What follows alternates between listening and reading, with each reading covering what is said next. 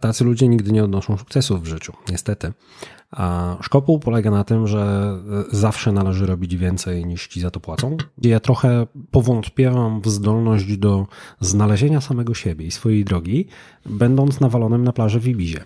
Ja bym raczej kombinował, co ja mogę robić, a dopiero w drugiej kolejności pytał, a co z tego będę miał? I w związku z czym warto je zdecydowanie zadawać i warto nie pracować dla kretynów, dupków, słabych menedżerów. Jakby jest taka, takie przeświadczenie w Polsce, że trzeba mieć własny biznes, żeby zarabiać nieźle. No a w praktyce nie. Jak jesteście ekstremalnie ambitni, to się nastawcie na ekstremalny poziom poświęceń i obciążeń. Podcast charyzmatyczny. Psychologia w codziennym życiu. Prowadzi psycholog Dawid Straszak.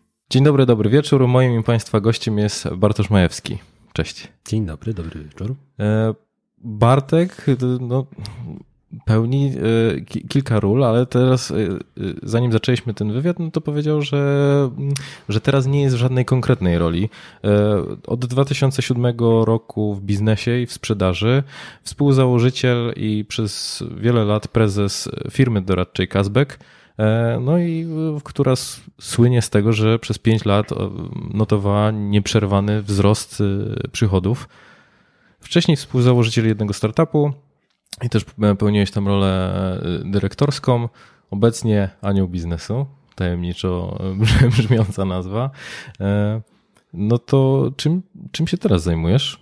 Jak wygląda twoja codzienność? Mm, przyznaję się do wszystkich rzeczy, które powiedziałeś. Do jednej nawet bym się przyznał bardziej, bo mhm.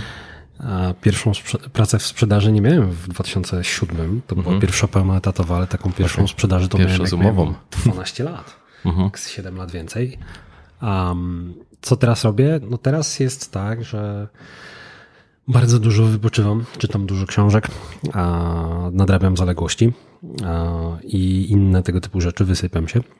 Mam więcej czasu dla dzieci i dla rodziny i po prostu się tak regeneruję, nadrabiam zaległości względem siebie, wszystkich innych. No i jestem sobie współwłaścicielem Kazbega. Piszę tam newsletter jeszcze, wygłupiam się w social mediach. Ktoś mnie czasem do podcastu zaprosi. Mhm. Mm, w związku z czym nie mam jakiegoś takiego zajęcia, które można by nazwać uczciwą pracą. Mhm. I to jest trochę nowość, bo przez 15 lat miałem, a teraz jakby nie. Od paru miesięcy. Dobra. E, wolisz Bartek czy Bartosz? Nie robi mi to kompletnie żadnej różnicy, więc mhm. jak ci wygodnie. Okay. Może być zamiennie. Dobra. Dobra. E, wiesz co, chciałem z tobą porozmawiać z tego względu, że no, biorąc pod uwagę Twoje doświadczenie, zwłaszcza kazbegowe, no to miałeś możliwość rozmawiania i współpracy z bardzo różnymi ludźmi z różnych branż i, i to w taki, nazwałbym to trochę intymny sposób. To znaczy, że tak. wchodziłeś do firmy, pomagałeś ludziom, patrzyłeś na to, e, na to, co się tam dzieje, no takim okiem możliwie najbardziej e, obiektywnym. I chciałem z Tobą porozmawiać o, o tym, w jaki sposób, co zrobić, żeby w chodzić do pracy, albo mieć taką pracę, albo stworzyć sobie taką pracę, w której e, da się god, znaczy godnie zarabiać i jednocześnie ją lubić, albo przynajmniej nie nienawidzić. Mhm. E, bo myślę, że dosyć mało jest e, takich wątków, w których można do tego rzetelnie podejść. Raczej są to takie rady, że pracuj ciężko od rana do nocy, wstawaj o 5 rano, bierz zimny prysznic, medytuj, biegaj i ale nikt nie mówi, co, co jak już pomedytujesz, pobiegasz. No i właśnie o tym chciałem porozmawiać, o tym, co ty byś wskazywał ludziom, żeby no, no właśnie iść tą drogą. Mhm. E, wiesz, odpowiedź na to pytanie siłą rzeczy mu, musi być generalna, w związku z tym, żeby właśnie nie udzielić takiej odpowiedzi sztampowej, podcastowej na zasadzie mhm. tam zimne prysznice i medytacja, bo to już wszyscy słyszeli, to jakby udzielę dwóch różnych, to znaczy takiej dla początkujących i takiej dla zaawansowanych. Mhm. Więc jak jesteś początkujący, początkująca, to kluczowe jest to, żeby wybudować sobie taki fundamentalny skill, jedną pojedynczą umiejętność, która stanowi jakby zaczyn płacenia rachunków. Mhm. I to może być literalnie cokolwiek. Dobra wiadomość jest taka, że dobrych ludzi właściwie we wszystkich zawodach brakuje. I co za tym idzie, dla mnie to akurat była sprzedaż, ale dla kogoś innego to może być marketing, albo HR, albo programowanie, albo, albo projektowanie. kładzenie kafelków. Albo kładzenie kafelków, jak najbardziej. Chyba nawet kładzenie kafelków jest lepszym przykładem niż to, czego ja używam, czy nie wiem, lakiernictwo, czy cokolwiek takiego. I jak masz to, to przechodzisz na poziom za, dla zaawansowanych i jakby... Czyli taki e, etat, taki pewny zawód.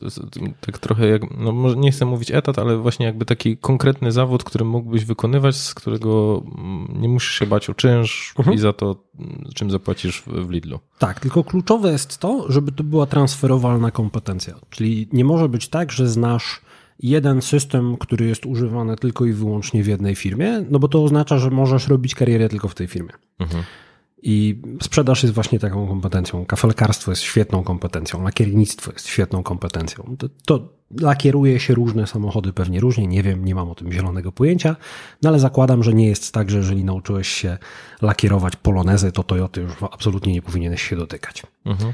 Ja odniosę się do swojego doświadczenia, że jak pracowałem w korporacji, to my pracowaliśmy tam jakby na, na dedyk- to była duża korporacja, więc to, tam były dedykowane systemy do pracy, mhm. więc można było super znać ten system, ale on nie występował w żadnej innej firmie.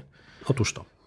Dokładnie o tym mówię. Więc to, to nie jest wtedy transferowalna kompetencja i to powoduje, że jak ta firma się zwinie z twojego miasta albo wyoutsourcuje twoje miejsce pracy do Indii albo cokolwiek takiego, no to pozamiatane, bo nagle się okazuje, że umiesz dokładnie ten system, w którym już nie masz pracy.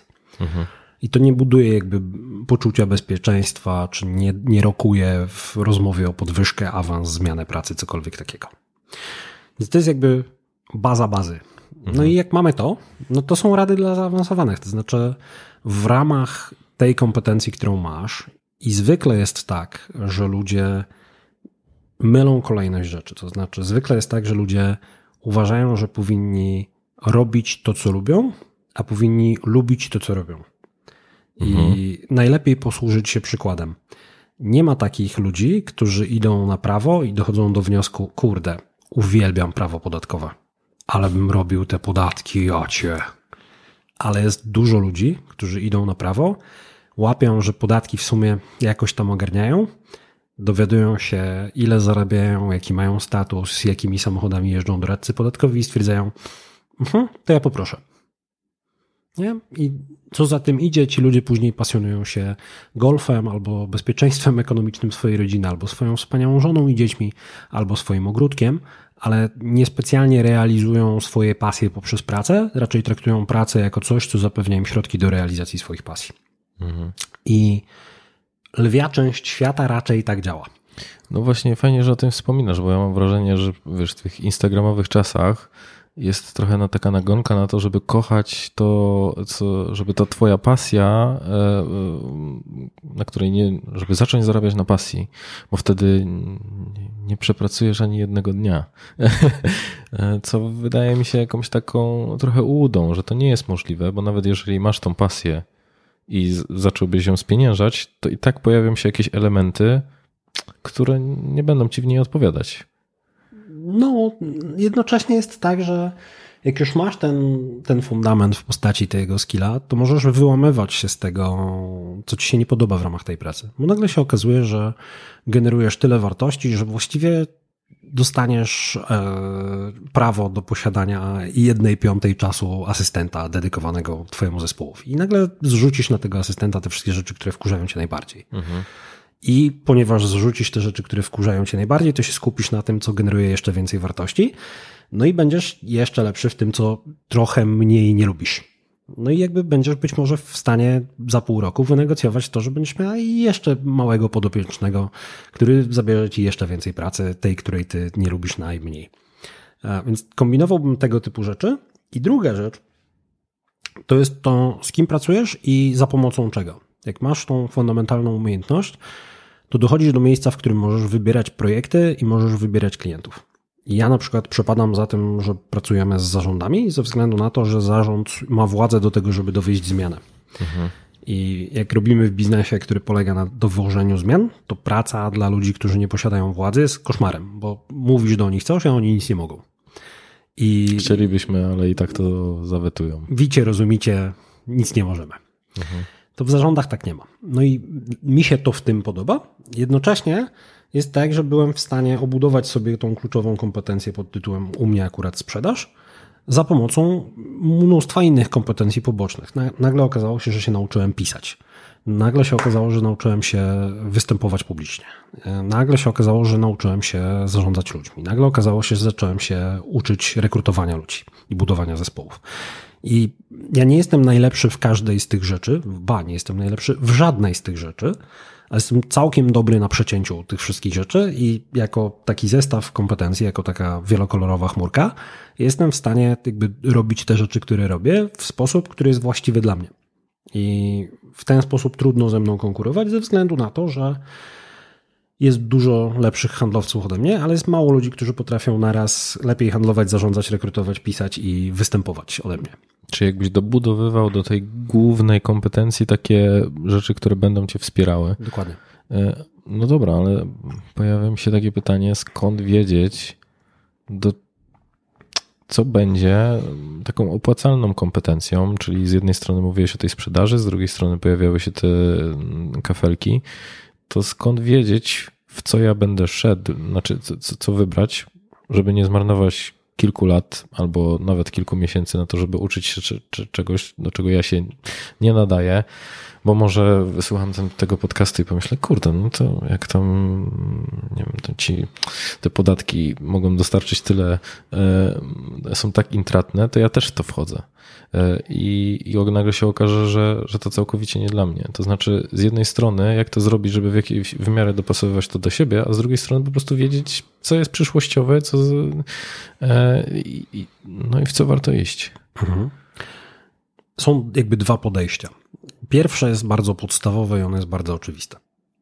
To jest bardzo mało ryzykowny zakład, że jest sens nauczyć się bardzo dobrze mówić po angielsku robiąc cokolwiek. Mhm. Jeżeli będziesz lakiernikiem, który świetnie mówi po angielsku, to istnieje ryzyko, że będziesz w stanie wyemigrować do UK, odpalić tam zakład lakierniczy i twój portfel jakoś to zniesie. E, analogicznie z językiem niemieckim. Nie, jakby, jeżeli będziesz doradcą podatkowym, który zna biegle angielski i niemiecki, istnieje całkiem spore prawdopodobieństwo, że partnerzy w Twojej kancelarii zaczną Cię zabierać na spotkania z klientami międzynarodowymi którzy płacą w euro i dolarach i funtach. I to jest dobry pomysł, żeby być na tym spotkaniu długoterminowo. To nie jest zakład, który jest w jakikolwiek sposób ryzykowny, chyba że zamierzamy odpłynąć w dyskusję o tym, czy mm, AI zautomatyzuje tłumaczenie symultaniczne w kontekście angielskiego i niemieckiego. No jakby nawet jeżeli tak, no to po tym spotkaniu później idzie się na kolację, na kolacji jest wino i raczej ciężko po tym winie jechać na tłumaczu symultanicznym, w związku z czym to i tak będzie wartościowa kompetencja. Mhm. Z drugiej strony jest podejście całkowicie odwrotne. Ono jest słynnie zaprezentowane w e, mowie kończącej e, na e, rok na Stanfordzie Steve'a Jobsa o łączeniu kropek, gdzie on opowiada, że studiował kaligrafię i dzięki temu, jak przyszło do projektowania typografii na Macu, no to on zaprojektował ją w sposób piękny. A ponieważ Microsoft kopiuje wszystko, co robi Apple, to wszystkie komputery teraz mają typografię, dlatego że Jobs uznał, że to jest dobry pomysł, żeby pójść na kaligrafię.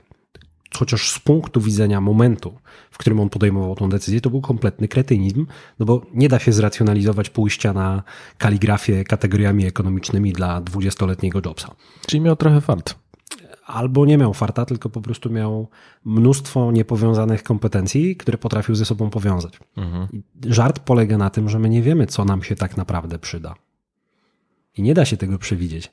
No, powiem ci, że ulżyło mi, bo bałem się, że zaraz powiesz, czytałem raport e, McKinsey'a albo tam e, kogoś z, z wiesz, jak, jakichś dużych organizacji, która, która powiedziała, że jest pięć takich kompetencji przyszłości i w nie warto iść.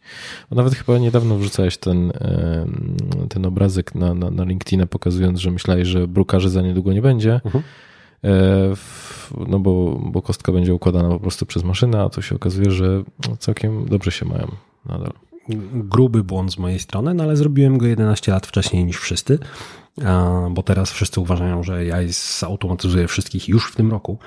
No i podejrzewam, że wątpię ze względu właśnie na tym, że myślałem, że 3, 4, 5 lat zajmie automatyzowanie kasjerek i brukarzy 11 lat temu. Jest 11 lat później, a pod, okiem, pod oknem nadal mi panowie układają bruk, bo e, akurat jest potrzeba e, ułożenia nowej ścieżki. No i jakby nie ma lekko. I szkopuł polega na tym, że jeżeli jest tak, że przez trzy miesiące będziemy robić coś i uznamy, że to jednak nie dla nas, to i tak ma to wartość, bo dowiedzieliśmy się, jaka droga jest zła. I zapłaciliśmy za tym, za to, nie wiem, 100 godzin pracy na tym odcinku. No i eliminowanie złych dróg prowadzi nas do dobrych dróg. Jeżeli zrobimy 7 rzeczy i okaże się, że 7 rzeczy jest nie dla nas, to może ósma będzie dla nas na bazie tej, tego bagażu doświadczeń zrobionych przez pierwsze 7 prób. Mhm. No właśnie, nie? To, to też mam wrażenie, że trochę forma podejścia do edukacji wyższej no nawet uniemożliwia takie wyjście z pewnych rzeczy, że często jest tak, że rzuca się w nas po prostu garścią przedmiotów, gdzie na pierwszych latach one są najczęściej takie bardzo ogólne, wprowadzające, w sumie mało w ogóle związane z tym zawodem, miał, do którego miałoby to nas przygotowywać. I ciężko się wycofać, czy ciężko tak obiektywnie wtedy powiedzieć, kurde, te studia to nie jest nic dla mnie. I zastanawiam się też, jak, jak w tym takim e, wykształceniowym podejściu do tego, do, do tych kompetencji pod, podchodzić. Ja z jednej strony mam pewne przemyślenia na ten temat, ale nie wiem, czy chcę się nimi dzielić, ze względu na to, że one są bardzo kontrowersyjne i mogę sprowadzić kogoś na złą drogę. W związku z czym może podzielę się, jakby jak ja to w przyszłości rozwiązywałem w swoim życiu. Możesz e... powiedzieć. Myślę, że słuchacze są na tyle samoświadomi, że nie, że wezmą sobie pod. No dobra. Z, z, z, zobaczymy, jeszcze nie słyszałeś tej historii. Dobra. Long story short. W naszym 30-osobowym Kazbegu mhm. E, dwie najgorzej wykształcone osoby z całej firmy to jestem ja i mój wspólnik. I jako jedyni w firmie nie skończyliśmy magistrów. I szkopuł polega na tym, że nikt nigdy nas o to nie pyta, ponieważ nikogo to nigdy nie obchodzi.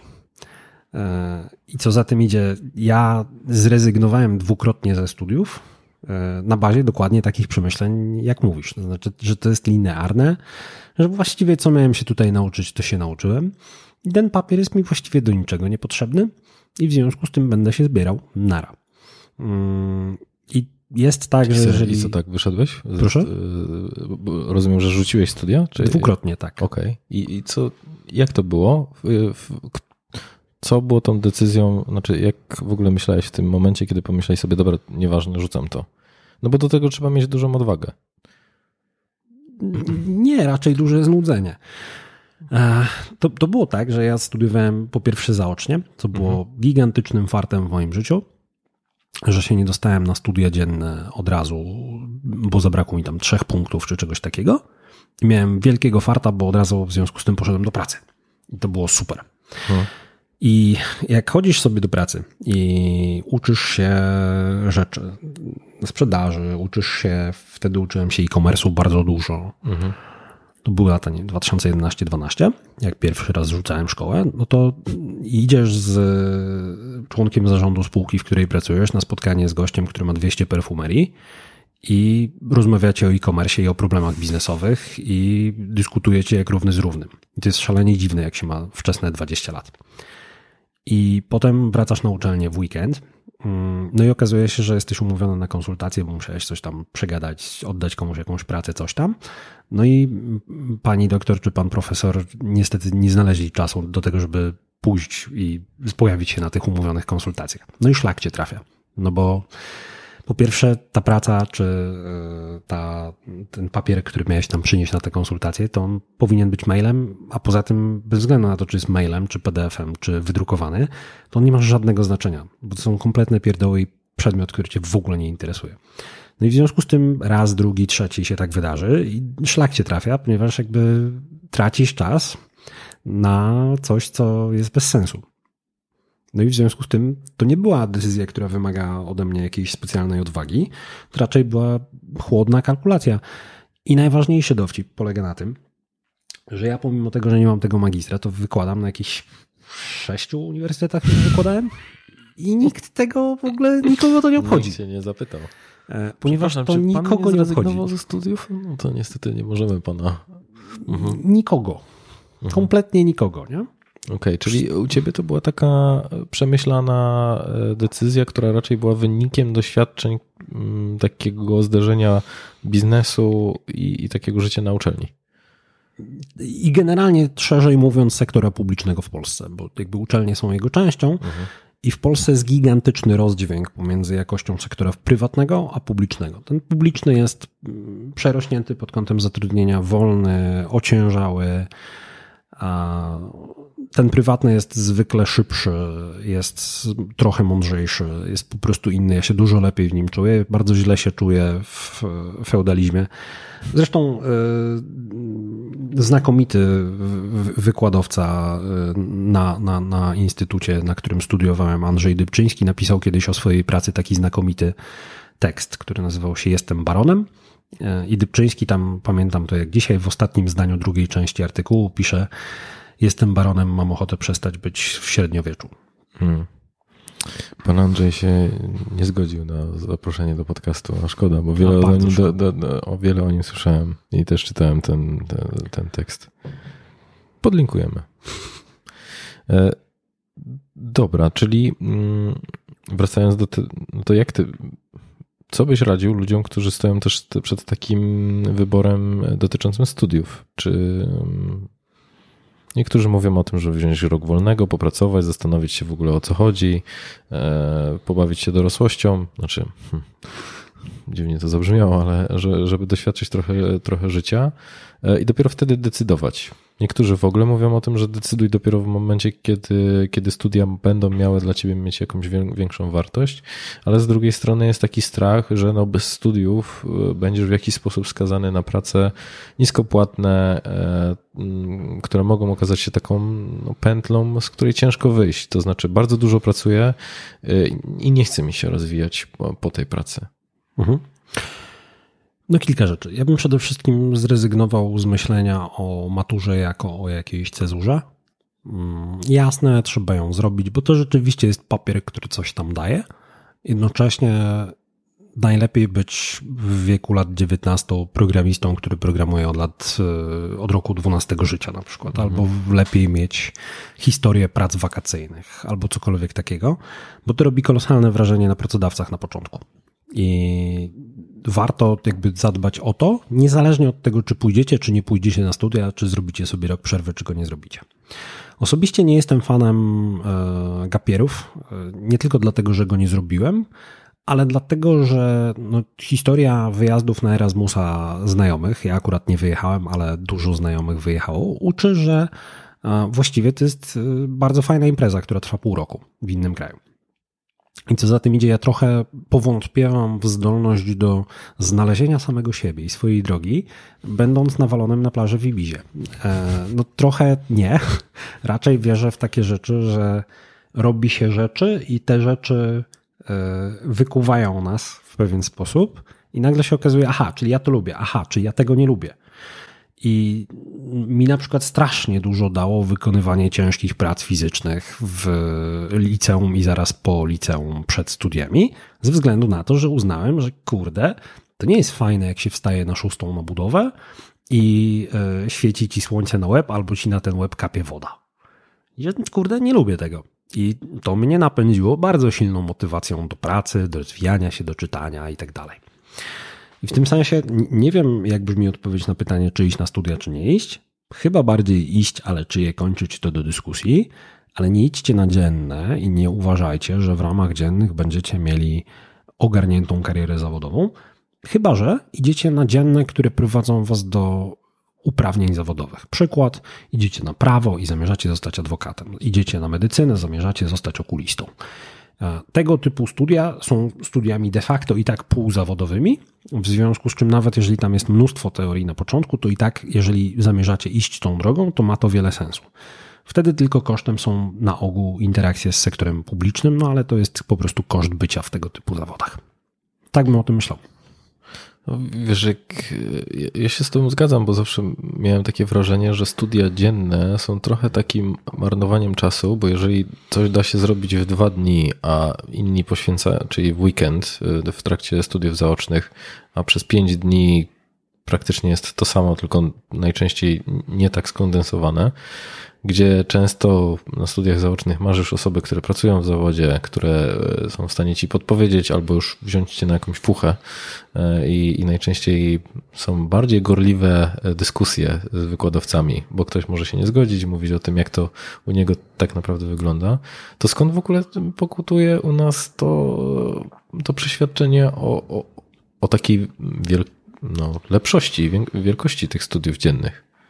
bo jesteśmy narodem postinteligenckim i no w Polsce najlepszym brandem jest słowo inteligent.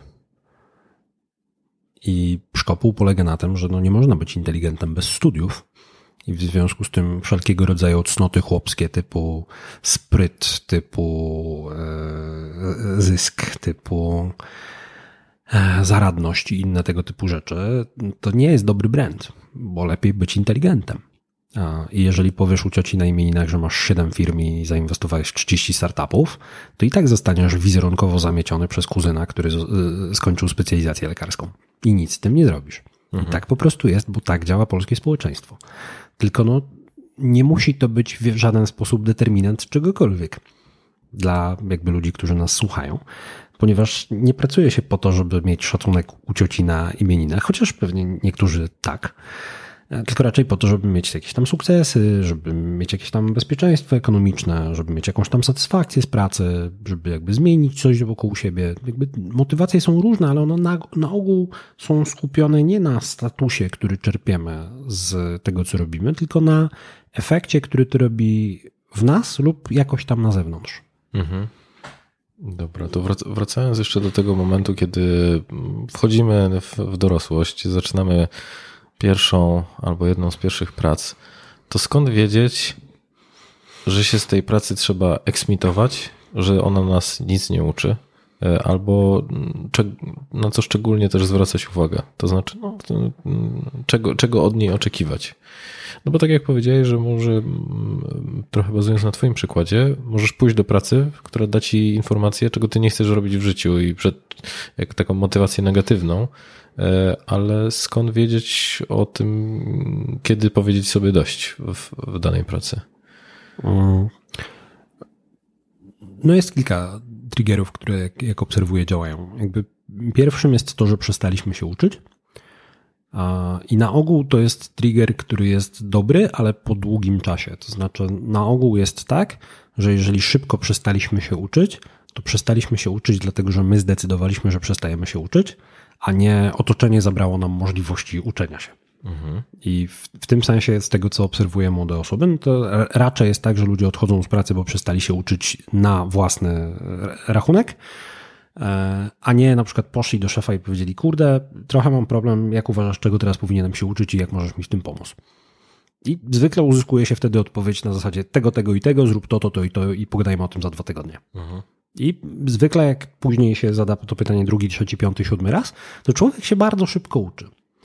E, tylko zwykle ludzie nie zadają tego pytania, więc na ogół to nie do końca jest to. Czyli trochę tak e, dobrze rozumiem, że oni po prostu nieproaktywnie podchodzą do zadawania tego pytania, dobra, to co jeszcze mógłbym ogarnąć, tylko że jeżeli szef e, się mną nie interesuje, nie przyjdzie i powie, słuchaj Bartek, powinieneś jeszcze nauczyć się tego, tego i tego, żeby, nie wiem, za jakiś czas awansować, czyli trochę jakby zrzucając tą odpowiedzialność na zewnątrz, to mówią sobie, ja już się tutaj nie rozwijam. Tak, albo jeszcze lepiej, zamiast skoncentrować się na sobie i pytać, czego jeszcze powinienem się nauczyć, to można zapytać szefa, jak mogę ci pomóc, żeby było ci łatwiej. A nie masz wrażenia, że ludzie po prostu boją się, że trochę uważają to za e, bycie frajerem? Że ja robię ponad moją, e, moje obowiązki e, i mm, jakby on, szef będzie tylko na mnie zrzucał na przykład może też swoje rzeczy, no i przecież mi za to nie płacą. No, jakby mm, tacy ludzie nigdy nie odnoszą sukcesów w życiu, niestety. A szkopuł polega na tym, że e, zawsze należy robić więcej niż ci za to płacą. Ja nie przypominam sobie sytuacji, w której ja nie pracowałem ciężko kiedykolwiek. Ja, zawsze pracowałem ciężko, bez względu na to, czy pracowałem w swoim biznesie, czy w cudzym. Bez względu na to, czy miałem stanowisko dobrze płatne, czy źle. Bez względu na to, czy menedżerskie, czy specjalistyczne. Dlaczego? Dlatego, że zawsze chciałem mieć więcej odpowiedzialności, więcej możliwości nauczenia się i zawsze chciałem pomóc wszystkim dookoła mnie, ze względu na to, że głęboko wierzę w to, że jak się idzie z takim mindsetem do roboty, to się człowiek szybciej uczy i wszyscy podnosimy za uszy siebie do lepszych miejsc. Mhm. No i raczej jest tak, że po prostu nie, nie ma takiego świata, w których, nie wiem, sportowcy albo żołnierze, albo ludzie, którzy wypełniają jakieś ważne, odpowiedzialne zadania, mówią: No dobra, to ja się postaram, jak zostanę generałem. to się nie dzieje, nie? Będę grał, jak zabierzecie mnie do pierwszej ligi. W drugiej nie chcę mi się biegać. Nie ma takiego świata. Mhm. No, że y, widzisz, nie? Bo tutaj jest swego rodzaju dysonans związany z tym, że mm, ludzie trochę boją się wkładać tego wysiłku więcej. Często jest to stwierdzenie, nie? Jaka praca, taka płaca, czyli ja adekwatnie wkładam wysiłek w to, ile jakby subiektywnie oceniam, że, czy zarabiam wystarczająco, czy za mało. E, I z drugiej strony, no, to trochę to, to ciekawie widać. E, często to obserwuję na takich wyspach w galeriach handlowych. Kiedy ludzie nie mają tam dużo pracy, w sensie w oczekiwaniu na klienta i najczęściej scrollują Insta czekając. Nie? Czyli trochę jakby odnoszę się do tego, co powiedziałeś, czyli na własne życzenie ja się nie rozwijam, bo ja mógłbym robić cokolwiek, co by mnie wzbogacało w, w tym czasie.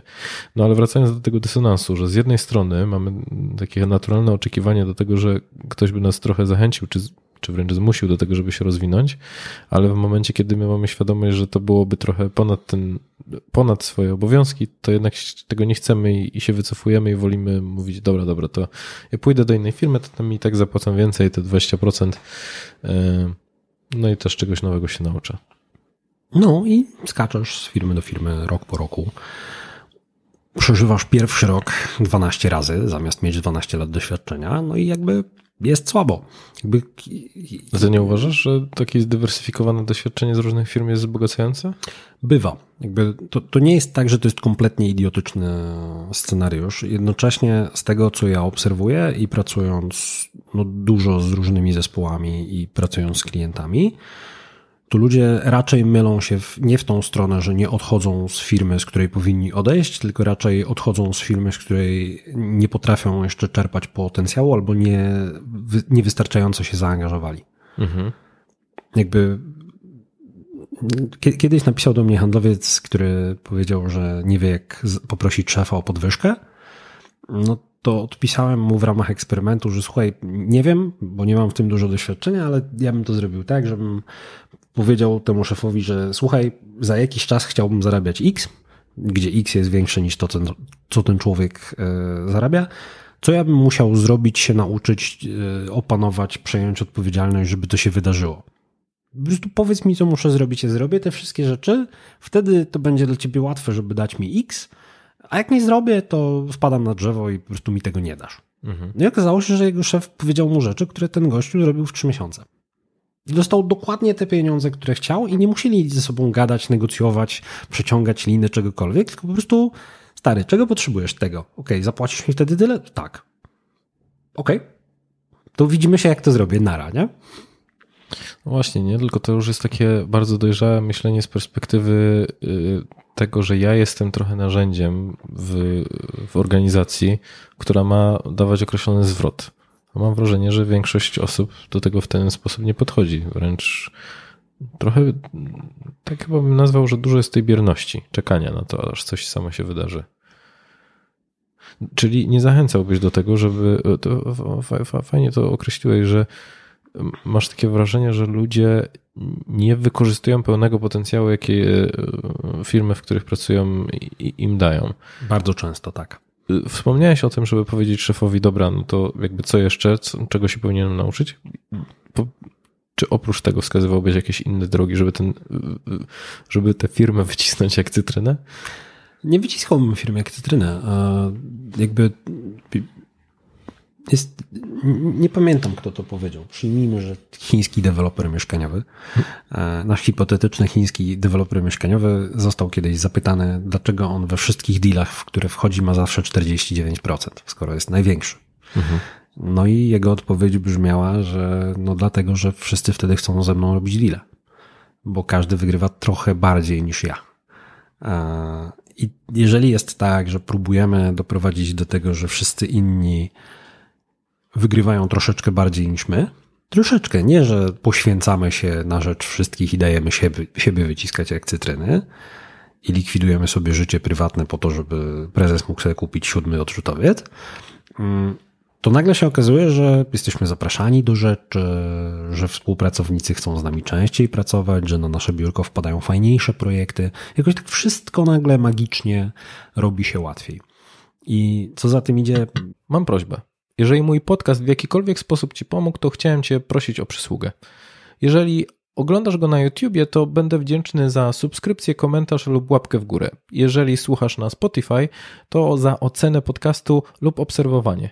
Dla ciebie to dosłownie chwila, a mi pomoże docierać do coraz większej grupy osób i być może trafić do kogoś, kto akurat tego materiału potrzebuje oraz prężniej rozwijać ten projekt. Z góry dziękuję. Ja bym raczej kombinował, co ja mogę zrobić, a dopiero w drugiej kolejności pytał, a co z tego będę miał. Bo na koniec dnia świat jest bardzo sprawiedliwym miejscem i spada nam to, co, to, to na co zasługujemy z czasem. Nie?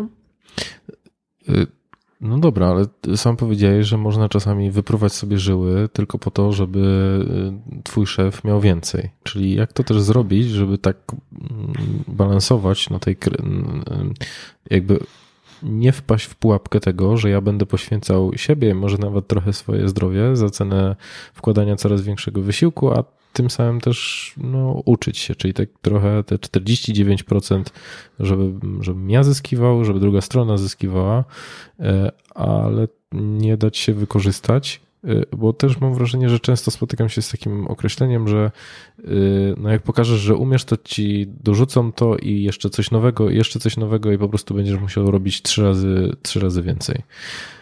Tak.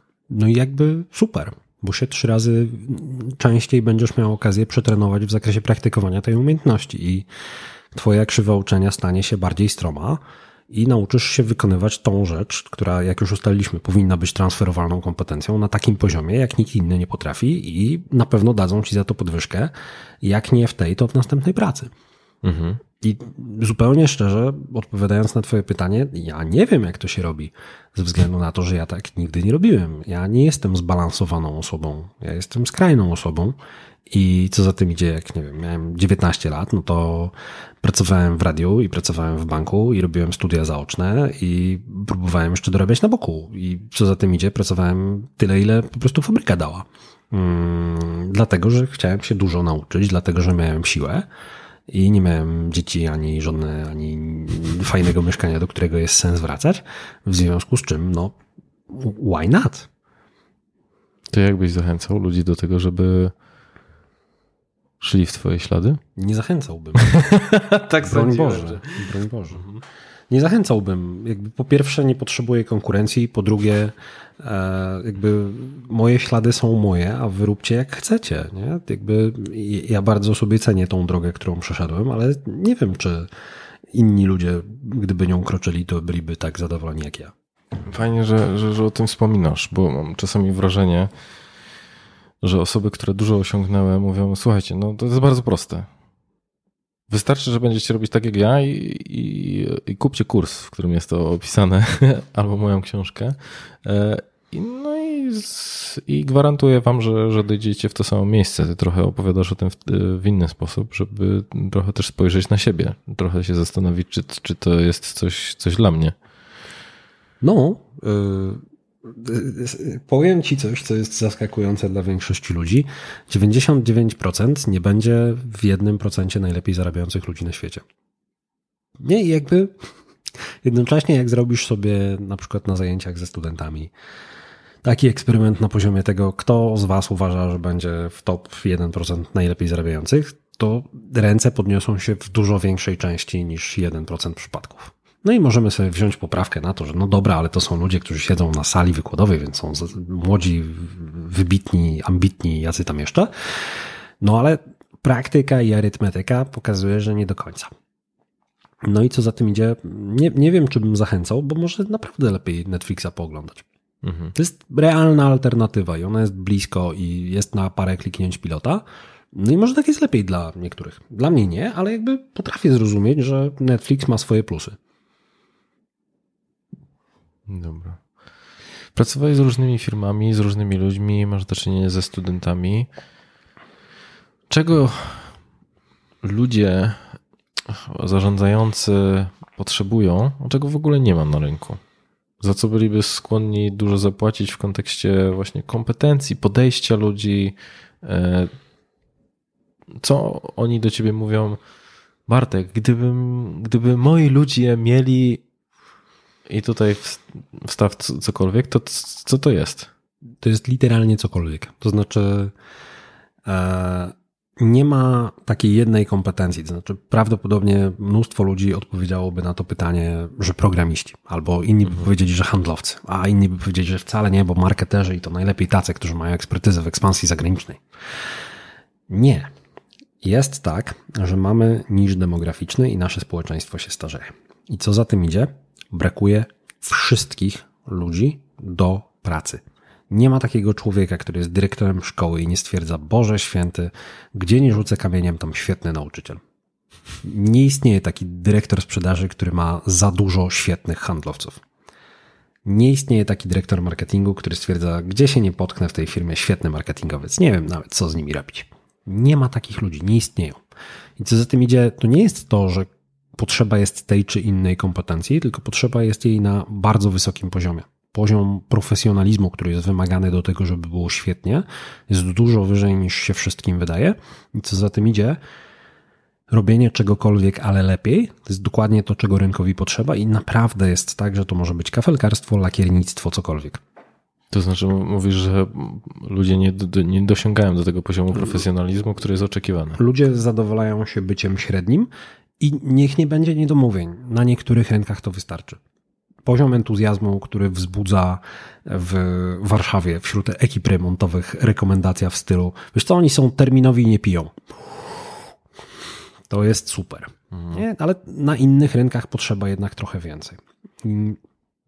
Co za tym idzie, raczej jest tak, że potrzeba ludzi, którzy stawiają sobie wysoko poprzeczki i potrafią brać na siebie coraz więcej odpowiedzialności. I w dobrych firmach jest tak, że w szczególności jeżeli one szybkie rosną, szybko rosną, w startupach tak bywa. Jest tak, że ludziom potrafi się zmienić zakres odpowiedzialności juniorom bardzo szybko, bo ogarną coś, to da im się coś większego, ogarną to, to da im się coś większego i zobaczymy, ile możemy im dać, zanim się złamą, złamią. I Czasami jest tak, że ludzie świetni są w stanie jakby wziąć na siebie siedem coraz większych projektów z rzędu i za tym oczywiście podąża jakaś gratyfikacja, podwyżka, umowa, benefity, premie, bonusy, udziały i tak. E, no ale to cały numer polega na tym, że najpierw ktoś udowadnia, że jakby zasługuje na to. Właśnie, mam wrażenie, że trochę można zapomnieć o tym udowodnianiu, że ja na pewne rzeczy za, zasługuję, czyli że ta gratyfikacja jest od, odwrócona. Najpierw się wykazuję, biorę na siebie więcej niżeli jestem w stanie, a dopiero potem e, dopiero potem właśnie pojawia się taka sytuacja, w której no okej, okay, dobra, pokazałeś nam na co cię stać, także nie złamałeś się, e, także zapraszamy poziom wyżej. Tak, dokładnie tak jest. I w tym sensie du dużo lepiej niż y, mieć wiarę w siebie i prosić o wiarę w ciebie innych ludzi, twojego szefa i tak dalej, to mieć dowody. Wtedy jakby to nie jest dyskusja o wierze, tylko jakby dowiozłem tyle. Myślę, że fair by było, gdybyśmy teraz zrobili tak, co o tym sądzicie. Właśnie i to jest to, co jest, mam wrażenie, często problematyczne. To znaczy, że są ludzie, którzy robią o wiele więcej, niżeli y, mm, jest do nich, jakby przynależy do ich zakresu obowiązku, ale już nie chcę używać takiego określenia, że nie potrafią się sprzedać, ale mają w jakiś sposób zaniżają te swoje osiągnięcia, myśląc, że ja nie robię wystarczająco dużo. I trochę mam wrażenie, że pojawia się wtedy ta gra, że ja jako szef chcę dać e, podwyżkę albo awans jak najpóźniej, a e, ja jako pracownik chcę tej podwyżki i, i awansu jak najwcześniej. I to mimo tego, że ja rzeczywiście realizuję dużo, rzeczywiście, no jakby porównując z moimi kolegami, koleżankami, to, to, to, to, to działam, ale ja wewnętrznie mam taki problem związany z tym, żeby powiedzieć, ok, to jest ten moment, że, że, że, że warto byłoby powiedzieć, ej szefie, naprawdę to ja no, robię wystarczająco dużo.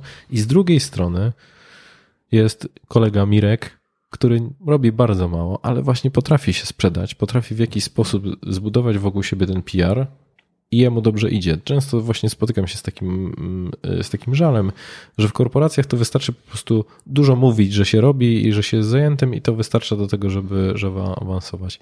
Jak ty do tego podchodzisz albo jak byś poradził to balansować?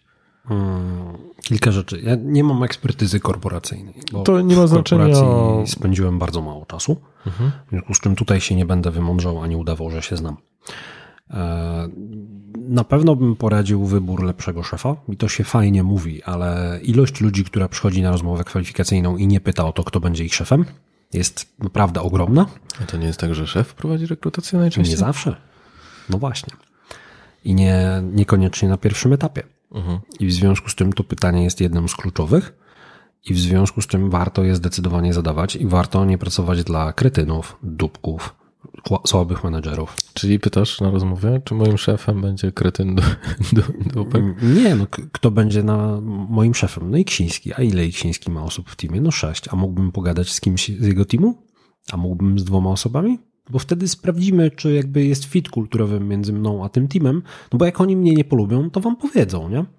A ja ich po prostu wezmę na spacer dookoła bloku, o, kup, kupię im po kawie i sobie pogadamy.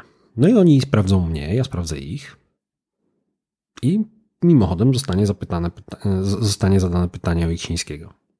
No i czy Iksiński jest dobrym szefem w kierunku rekruterki? To może nie jest najlepsze pytanie, bo skąd rekruterka ma wiedzieć, ale w kierunku kolegi, który być może za chwilę będzie, czy koleżanki, e, moim kolegą, czy koleżanką z, teamem, z teamu, no to jeżeli oni nam powiedzą wtedy, nie no, jest świetnym szefem, w ogóle rewelacja, a on okaże się kretynem, to będą się musieli z nami męczyć, no bo trochę nas zrobili w jajo. Mhm. No więc nam raczej powiedzą prawdę, nie? Okej. Okay. Dobra, to, to pierwszy aspekt. To pierwszy aspekt. A drugi aspekt polega na tym, że dobrze jest mieć jasność w obie strony, tak? To znaczy, warto, będąc szefem, prowokować rozmowy o aspiracjach ludzi, którzy dla nas pracują i robić to wcześniej. Na zasadzie, czasami w Kazbegu zdarzało mi się, bo ja przez 5 lat byłem w każdym procesie rekrutacyjnym, przynajmniej na jakimś etapie, e, od poziomu asystenta do kogokolwiek, że po prostu bardzo trzymałem kontrolę nad tym, żeby wpuszczać do organizacji tylko sensowne osoby. Mhm bo to jest po prostu ważne. I zdarzało mi się pytać niektórych ludzi o to, no dobra, to za, za, ile chcesz do nas przyjść? No i oni wtedy dawali tą kwotę, która e, ich interesowała na początku.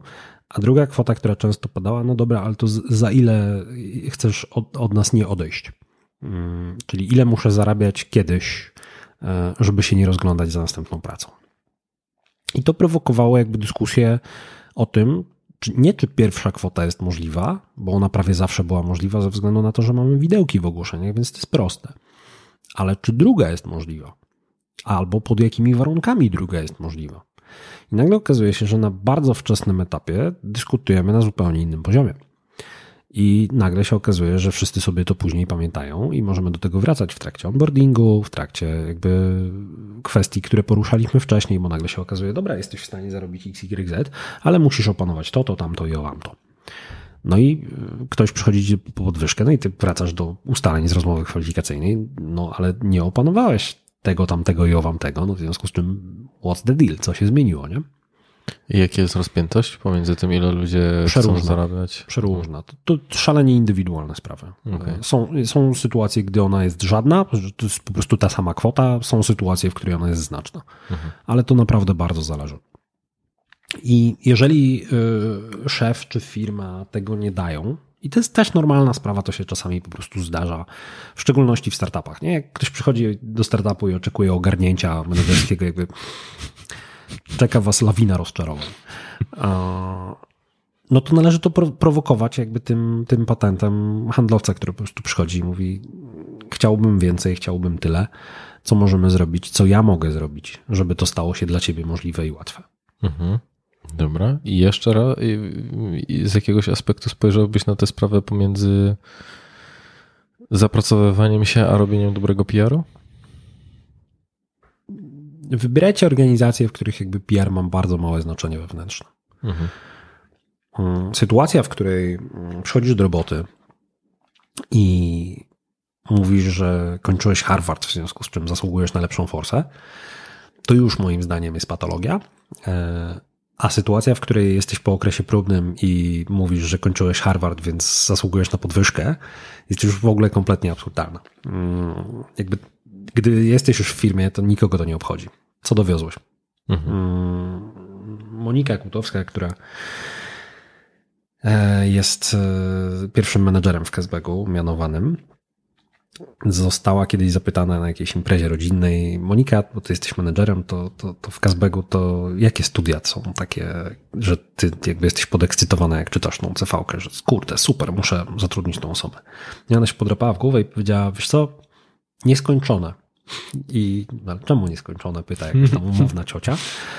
No otóż dlatego, że to powoduje, że jakby ludzie myślą, co robią i nie brną bez sensu w coś, co dla nich nie działa. Hmm. No i to była bardzo dobra odpowiedź. Jakby byłem zdziwiony, że ona w ogóle zwraca uwagę na wykształcenie, ale jakby no ona widocznie zwraca. Więc jakby w ten sposób o tym myślę. I to, to trochę jest tak, że na koniec dnia jesteś warty tyle, co wypracujesz. I... A nie masz wrażenia, że też może stać za tym dużo więcej? To znaczy, że ktoś po prostu się nie przykładał, imprezował, no bo zakładasz od razu, że nieskończone studia równa się kompetentne, no takie bardzo dojrzałe podejście, trochę twoje podejście, że okej, okay, jakby ja już zderzyłem się z tą rzeczywistością, jak ona funkcjonuje, a, a może to być na takiej zasadzie, że a, po co mi studia, kiedyś sobie zrobię. Tak, trudno mi z tym dyskutować, no bo to jest jej opinia, mhm, nie moja. Okay. E, ja nigdy nie dojeżdżam w lekturze cv do sekcji wykształcenie, przeskakuję ją i zasuwam tam do zainteresowania od razu, mhm. E, bo to jest dużo bardziej interesujące niż to, kto 10 lat temu jaką szkołę kończył. Dobra. E, jak myślisz, o co ludzie rozbijają się w, w, zmianie. To znaczy, że już postanawiałem sobie, że dobra, to już mniej więcej wiem, że pójdę w te kafelki albo w sprzedaż. E, I dlaczego odpuszczają? Dlaczego większość osób gdzieś nie, nie ma tego uporu w sobie? Dobre pytanie.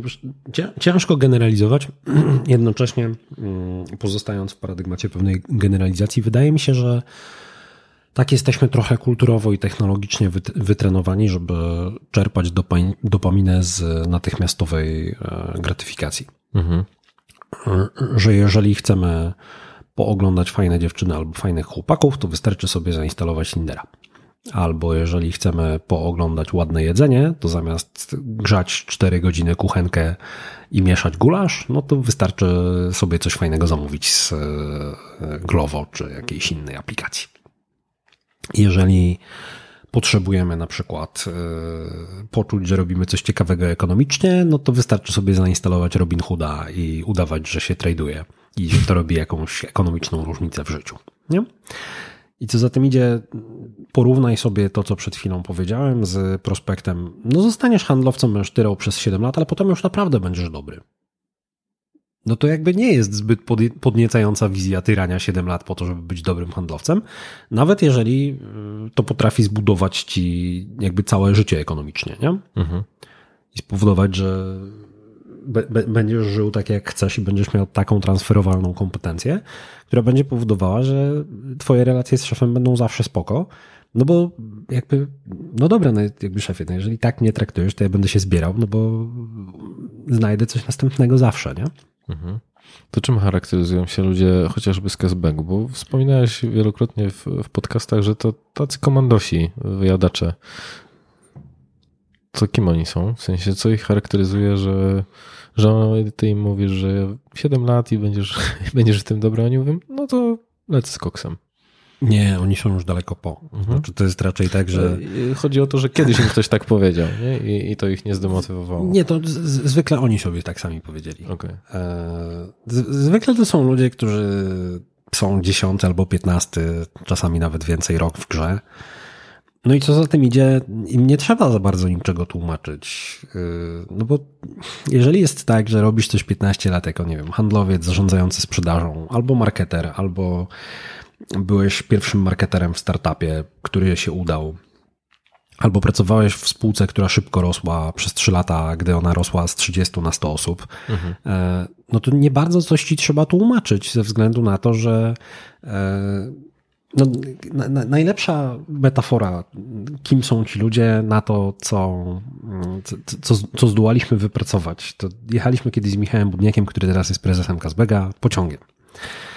I kombinowaliśmy dokładnie nad tym pytaniem. Znaczy, kogo my tak naprawdę szukamy? No bo my nie szukamy tylko i wyłącznie lat doświadczenia, czy jakichś firm, w których, czy branż, czy czegoś takiego, tylko szukamy pewnego sposobu myślenia. I najlepsza metafora to gdzieś tak było czwarte piwo, więc ono nie jest idealna. E, to było to, że my jesteśmy trochę jak ludzie, którzy znajdują człowieka, który genialnie się naparza w barze dla motocyklistów i mówimy do niego: Słuchaj, dobre to było, jak rozłożyłeś tych 12 gości. Nasza idea polega na tym, że my byśmy cię zamknęli w klatce i dalibyśmy ci kasę i rękawice. I zwykle ci goście mówią wtedy: Ha, dobry pomysł, nie? Jakby powinienem przejść na zawodowstwo. Mhm. E, I ci ludzie zwykle mają jakieś coś takiego, co e, jakby każe nam myśleć, że oni są tymi ludźmi. No dam dwa przykłady. Dobrym przykładem jest sytuacja, w której ktoś naparzał się z zarządem od dawna, chociaż nie miał na to papierów ani stanowiska. Nie był żadnym dyrektorem czy cokolwiek takiego, tylko po prostu służył pod prezesem jako jego główny handlowiec i non-stop się z nim wspierał i na ogół w tych sporach miał rację. To jest dobry wskaźnik na to, że ten człowiek się nadaje. A drugi przykład mój ulubiony jest taki, że mm, na jednej z rozmów kwalifikacyjnych człowiek, który dzisiaj pracuje w Kazbegu, nie wymienię go z imienia, ale wszyscy w Kazbegu no tak wiedzą o co chodzi. No. A o kogo chodzi? Powiedział kiedyś, że on ma już serdecznie dosyć do pracowania dla buców w czerwonych trampkach. I to była rozmowa, która odbywała się na Zoomie. Ja ściągnąłem z nogi czerwonego trampka i pomachałem mu do kamery. No i on jakby popatrzył, zrozumiał, że zrobił pewną gafę potencjalnie, ale był w stanie w bardzo stresującej rozmowie kwalifikacyjnej obrócić to w żart i powiedzieć, no tak, ale ty nie jesteś bucem. I oczywiście dostał tą pracę i dzisiaj jesteśmy super ekstra szczęśliwi z tego, że pracujemy z tym człowiekiem. A o co mu chodziło z tymi czerwonymi z bucami? Ze względu na to, że on identyfikował zarządzających działami marketingu czy, czy niektórych spółek jako pozerów, którzy na niczym się nie znają, ale pięknie wyglądają. Mhm. I jakby o to mu w tym chodziło. A my kulturowo nie znosimy pozerstwa. My bardzo lubimy twarde kompetencje i podawane z uśmiechem, ale metafora jakby tego, jak my pracujemy, to jest jazz band. Nie? Są ludzie, którzy machają batutą przed orkiestrą i wszyscy wtedy grają z nut i mają grać równo. A my jesteśmy jazzbandem, który lubi ze sobą improwizować. I żeby grać w jazzbandzie musisz być dużo lepszy niż, gra, niż żeby grać w, or w orkiestrze. Więc jakby trochę tak o tym myślimy, ale wiesz, to jest work in progress i my myślimy o takich kwestiach dopiero tam szósty rok, w związku z czym pewnie nam się to jeszcze jakoś zmieni. To jest na razie to, co najlepszego wypracowaliśmy w myśleniu o tym zjawisku. Mhm. Praca na etacie, czy praca u siebie? No ja sobie udzieliłem odpowiedzi na to pytanie, e, że jakby najpierw praca u, na etacie, później praca u siebie, a teraz trochę brak pracy.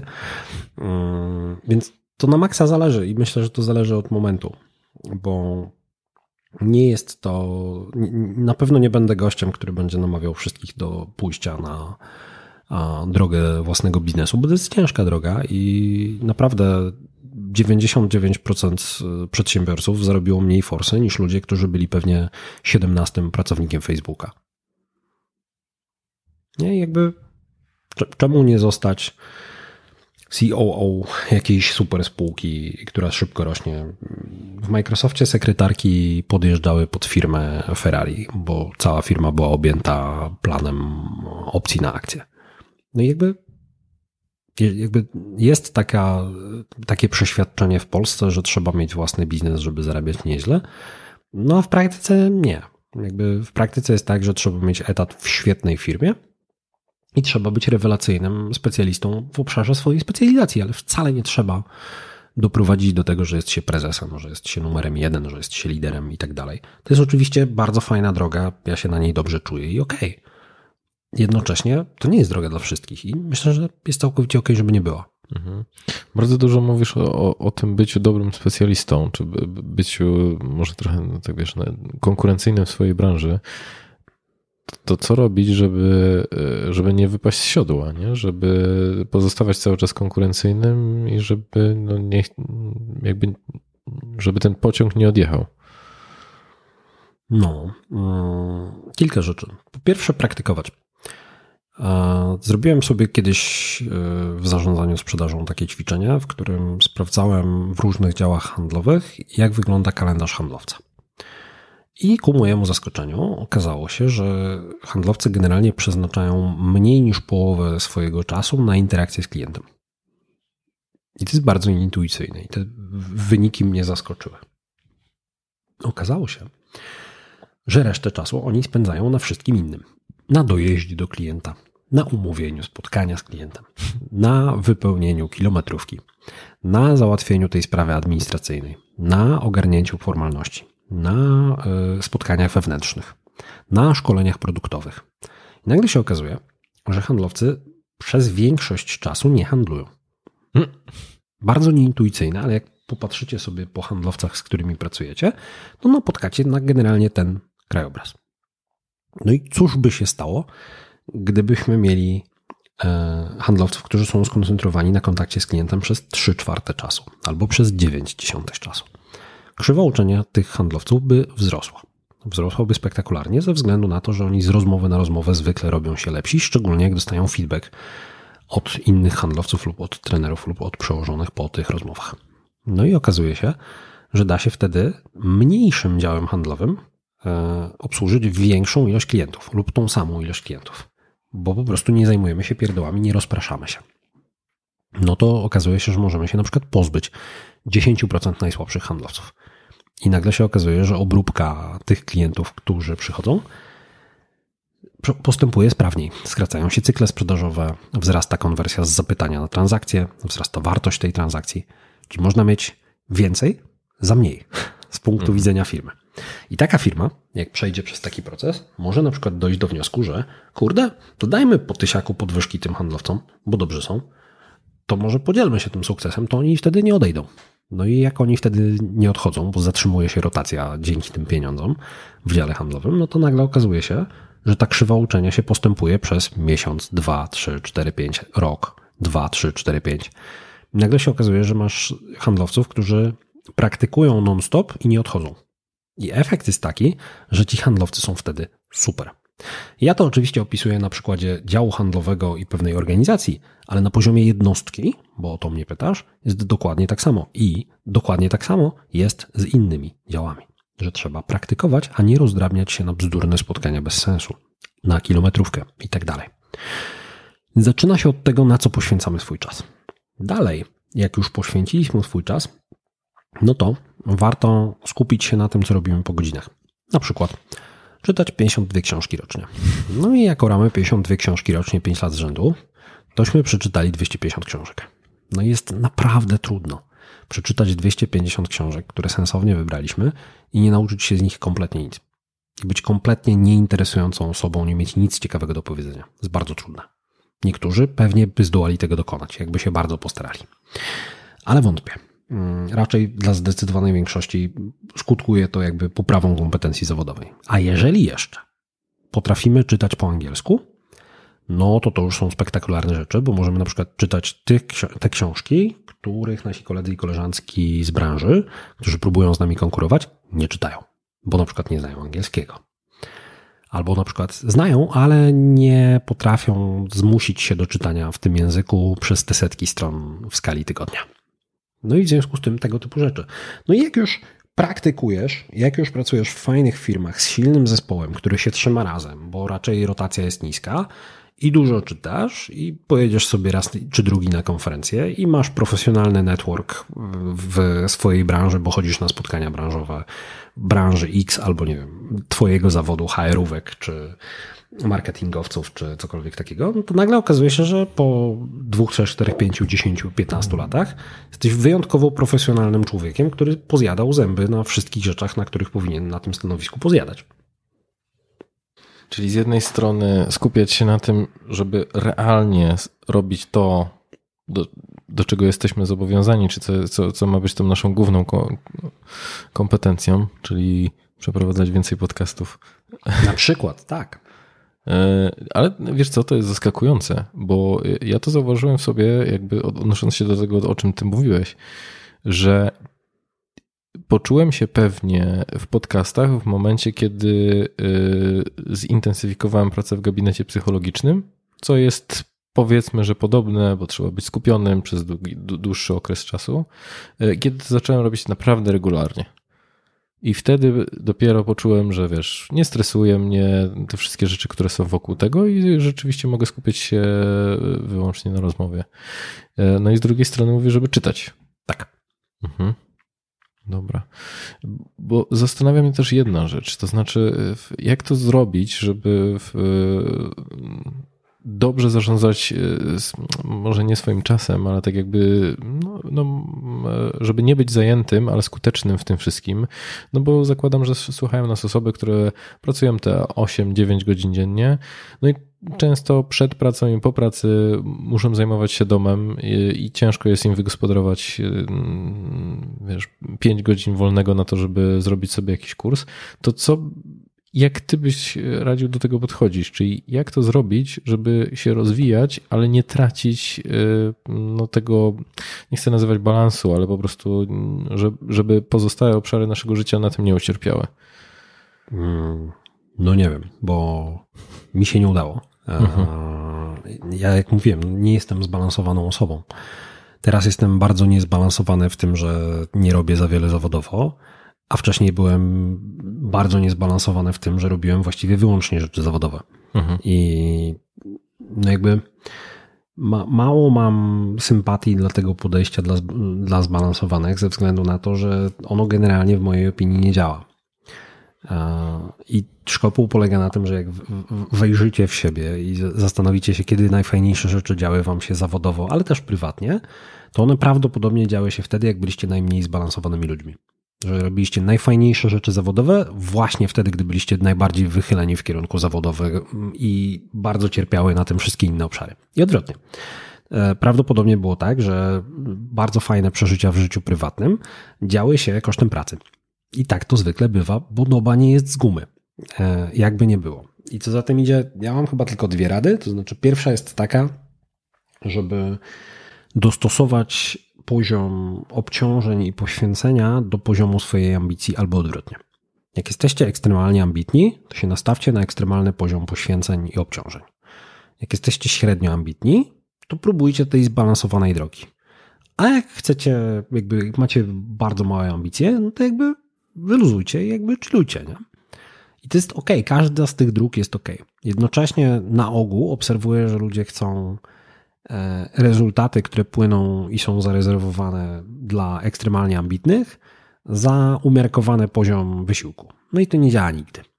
I druga sprawa to jest spróbujcie obniżyć sobie poziom trudności. Mm, ja zaczynam jakby audytować zarządzających od zapytania ich, kto sprząta ich mieszkanie. Bo jeśli jesteś w zarządzie i sprzątasz swoje mieszkanie, mhm. Albo robi to twoja żona, narzeczona, współlokator, ktokolwiek, no to zapłacisz za to albo swoim czasem, albo czasem drugiej osoby i na ogół wkurzeniem tej drugiej osoby, no bo ona sprząta, on sprząta, a ty nie sprzątasz.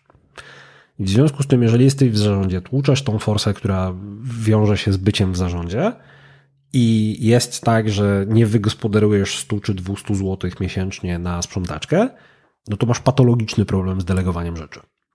I analogicznie ze wszystkim. Zakupy, nianie, dowożenie czegokolwiek, kurierzy, wszystko. I w związku z tym, jakby da się dojechać do miejsca, w którym na przykład ja do niedawna byłem, w którym miałem bardzo angażującą pracę prezesa i współwłaściciela Hasbega, E, dwójkę malutkich dzieci i e, małżonkę, lekarkę w trakcie specjalizacji, która pracowała ciężej ode mnie.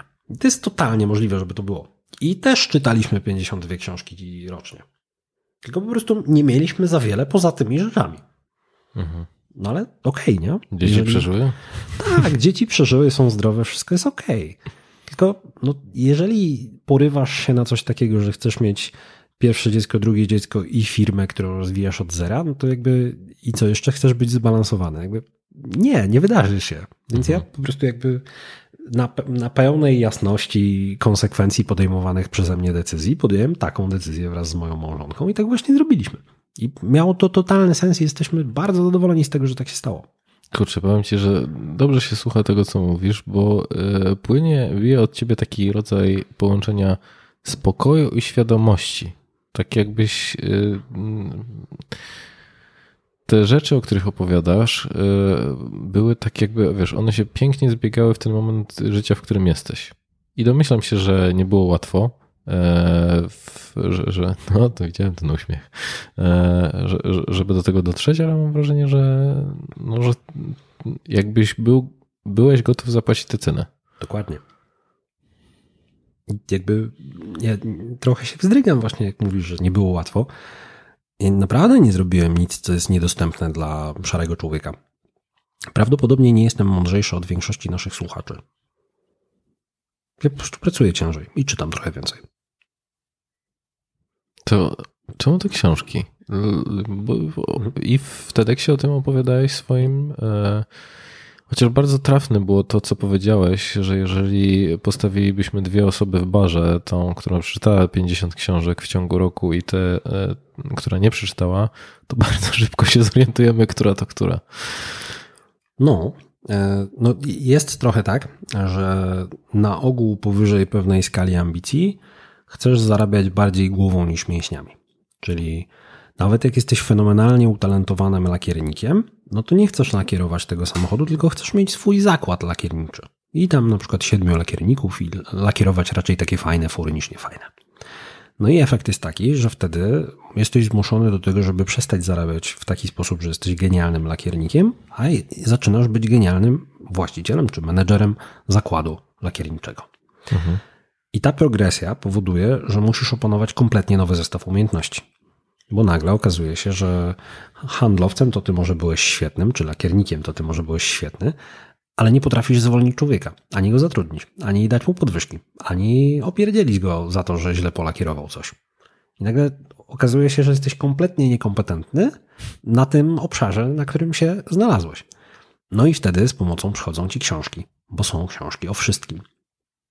I w związku z tym jesteś w stanie zidentyfikować swoją jakąś niekompetencję, słabość, deficyt, kupić sobie książkę, która ci to rozwiąże, przeczytać, zastosować. Jak zadziała, to masz ogarnięte. Jak nie zadziała, to powtórzyć operację i takaż nie zadziała. I książki są tanie. E, w relacji do na przykład, nie wiem, kursów. Kursów. No, przeciętna książka kosztuje no 30-50 tak bardziej 50, 70 już, inflacja i, okay. i jak czytasz po angielsku, to nawet stówę. Mhm. No ale nadal kurs kosztuje pewnie bardziej 5 stów, może 7. To jest w ogóle też niesamowite, nie? że dysproporcja tego, co jest włożone w kurs, a co jest włożone w książkę, bo najczęściej książka to jest po prostu dzieło życia e, danego człowieka e, i wszystko, co wypracowała kurs, to nagram 3 godziny swojego wykładu podzielone za zadania domowe za 799. Jedyne. tylko do końca tego dnia. Tak. Nie? No właśnie. I w związku z tym jakby sytuacja, w której masz na przykład, nie wiem, budżet na książki 3000 zł rocznie, wydaje się dużo, ale to ci daje te umowne 50 książek, powoduje, że jesteś w stanie opanować 50 aspektów w swojej pracy, no dobra, nawet nie 50, już nie bądźmy tacy liberalni. Niech będzie, że tylko co druga książka da wam jedną rzecz, którą możecie opanować i tylko co drugą wdrożycie. No to jak wdrożycie 25 rzeczy, to będzie grubo. Mhm. A jak zrobicie tak rok po roku, po roku, po roku, po roku, może się okazać, że będziecie bardzo interesującą chmurką kompetencji. Ja, ja się też podzielę takim swoim... Mhm doświadczeniem, bo kiedyś miałem taką sytuację, w którym yy, po prostu obraziłem się na wszystkie te książki eksperckie i trochę też na podcast, z tego względu, że zaczęło to negatywnie wpływać na moją pewność siebie. Mhm. Bo nagle zaczynałem czytać, byli genialni ludzie, którzy mówili super, wystarczy zrobić tak, tak, tak. E, wiesz, rozmawiałem z ludźmi, nadal rozmawiam, którzy naprawdę osiągnęli sukcesy w swoich dziedzinach. No myślę, że wiesz, rozmawiamy, kurczę, no, nie znam wielu osób, które w, masz 33 lata? 4. 34, które w, w przypadku 34 lat y, są już niezależne, znaczy wolne finansowo, nie? Tak to mogę określić. E, Jest no, szalenie mi obce to stwierdzenie. No, nie wiem jak to nazwać. No nie chcę mówić, że jesteś bezrobotny, bo wiesz...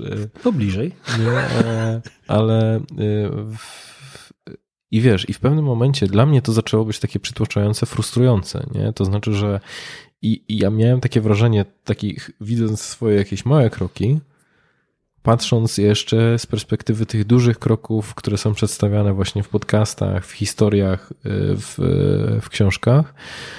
Y, co prawda, wiesz, gdzieś po jakimś czasie dotarło do mnie też, że no, historię piszą zwycięzcy, nie? Że, tak. nie z, że przedstawia się, że, że, że, po wyłączeniu kamer ci goście podcastu to ludzie jak, jak każda inna osoba, która narzeka na, na, na to, że wysoki czynsz albo że nie ma gdzie zaparkować. Więc to, to, było dla mnie gdzieś uwalniające, ale pamiętam ten moment, w którym ja wręcz poczułem się taki przeciążony absolutnie tym wszystkim. Pomyślałem sobie, trochę jakby miałem wrażenie, że każda kolejna książka była taką obietnicą rewolucji mojego życia, która nie następowała, taką coraz bardziej pustą i niewypełnialną. I pamiętam, że to był dla mnie taki moment, w którym pomyślałem sobie, dobra, to kłamczuszki, nie będę tego słuchał, nie będę tego czytał. No, y, jakby kumam. Jednocześnie ja od dawna mam taką zasadę, że nie czytam książek ludzi, którzy nie zrobili tego, o czym piszą. Mhm. E, czyli jak czytam o zarządzaniu, to poczytam sobie książkę, nie wiem, Andy'ego Grove'a, bo zaprowadził Intela do tego miejsca, w którym Intel się znalazł za jego prezesury, w związku z czym, okej, okay, książki Grove'a o zarządzaniu są interesujące. No i kurna są, bo gościu jest praktykiem. I w związku z tym jakby tak traktuje bardzo wiele rzeczy, w związku z czym przyjrzałbym się pewnie selekcji książek, którą wybrałeś, bo bardzo często jest tak, że właśnie ludzie dochodzą do tego miejsca, które opisujesz, e, poprzez selekcję książek, które są jakby trochę słabe po prostu, nie? Mhm.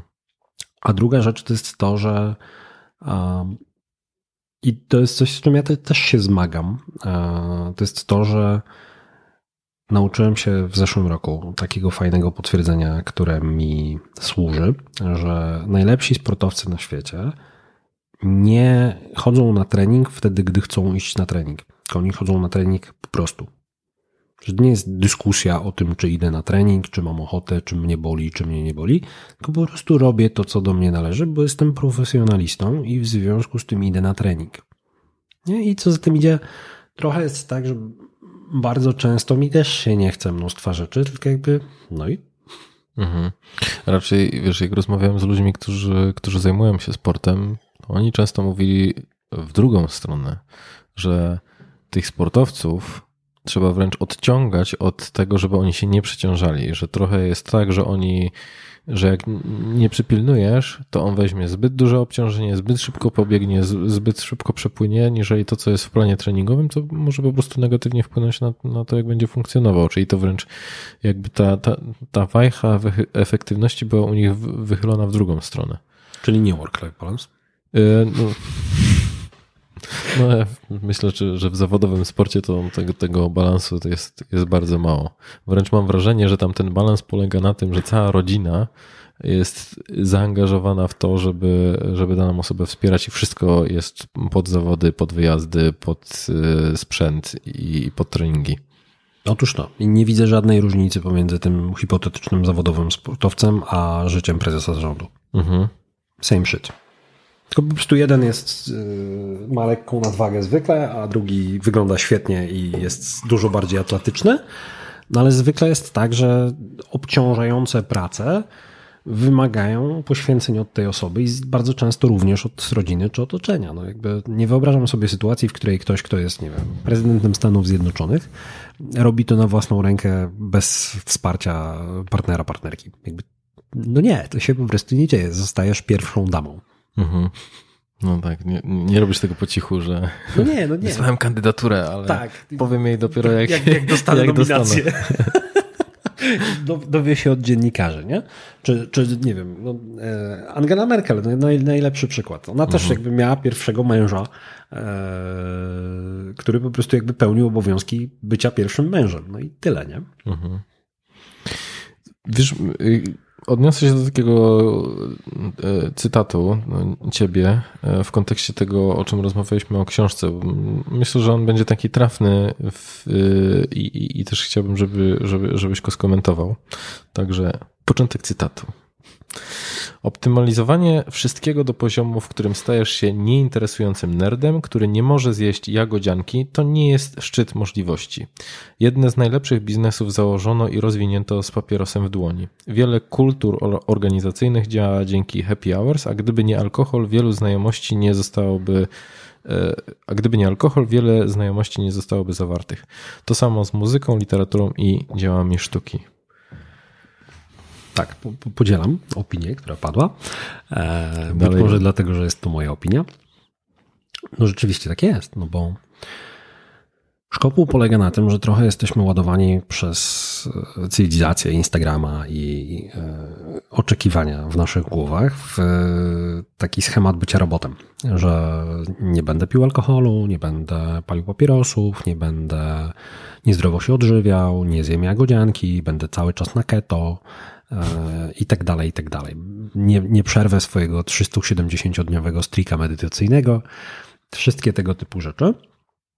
I spoko. Jeśli ktoś uwielbia takie typu rzeczy, nie zamierzam powstrzymywać absolutnie. Good for you. Jeśli cię to cieszy, to super.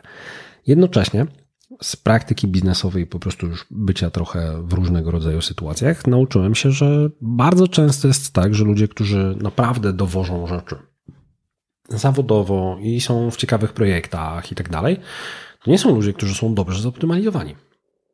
Bardzo często to są ludzie, którzy są w ogóle niezoptymalizowani.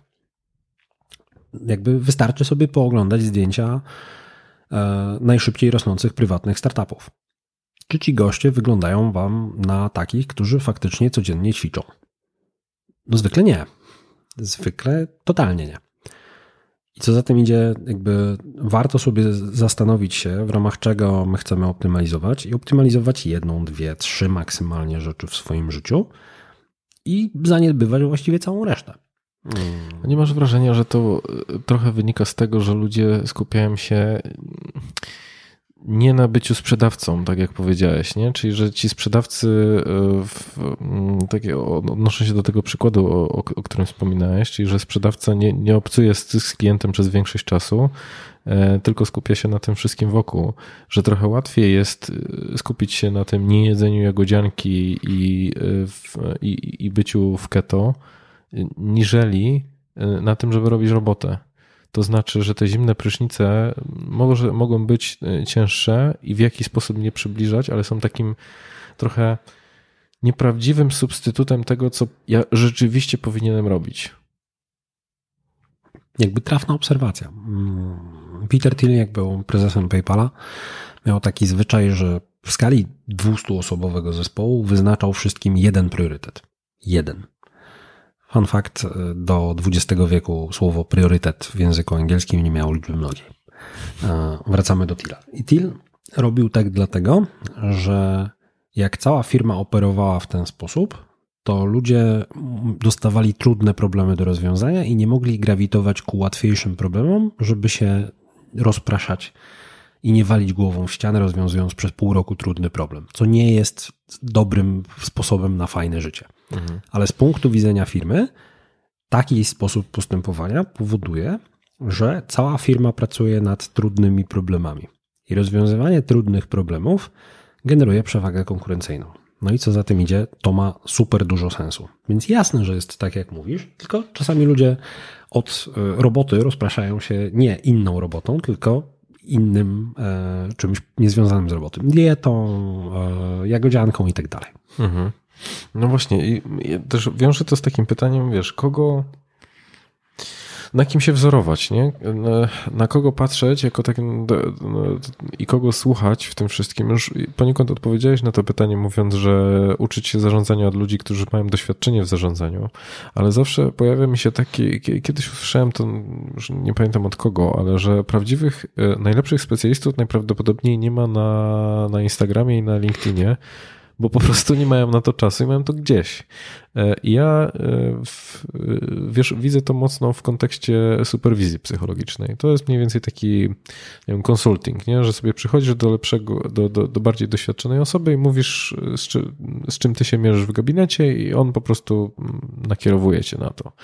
I to są osoby, które mają ogromną wiedzę, i nie, nie słyszałem nawet o, o, kimkolwiek, kto byłby na, wiesz, udzielał się w sieci albo gdzie indziej niż na jakiejś szkole terapeutycznej albo na, na, na uniwersytetach, nie? Więc pomyślałem, że, że łatwo można nie trafić w taką osobę, która rzeczywiście ma bardzo, bardzo dobre kompetencje. I teraz, wracając do tego pytania, jak oddzielić ziarno od plew?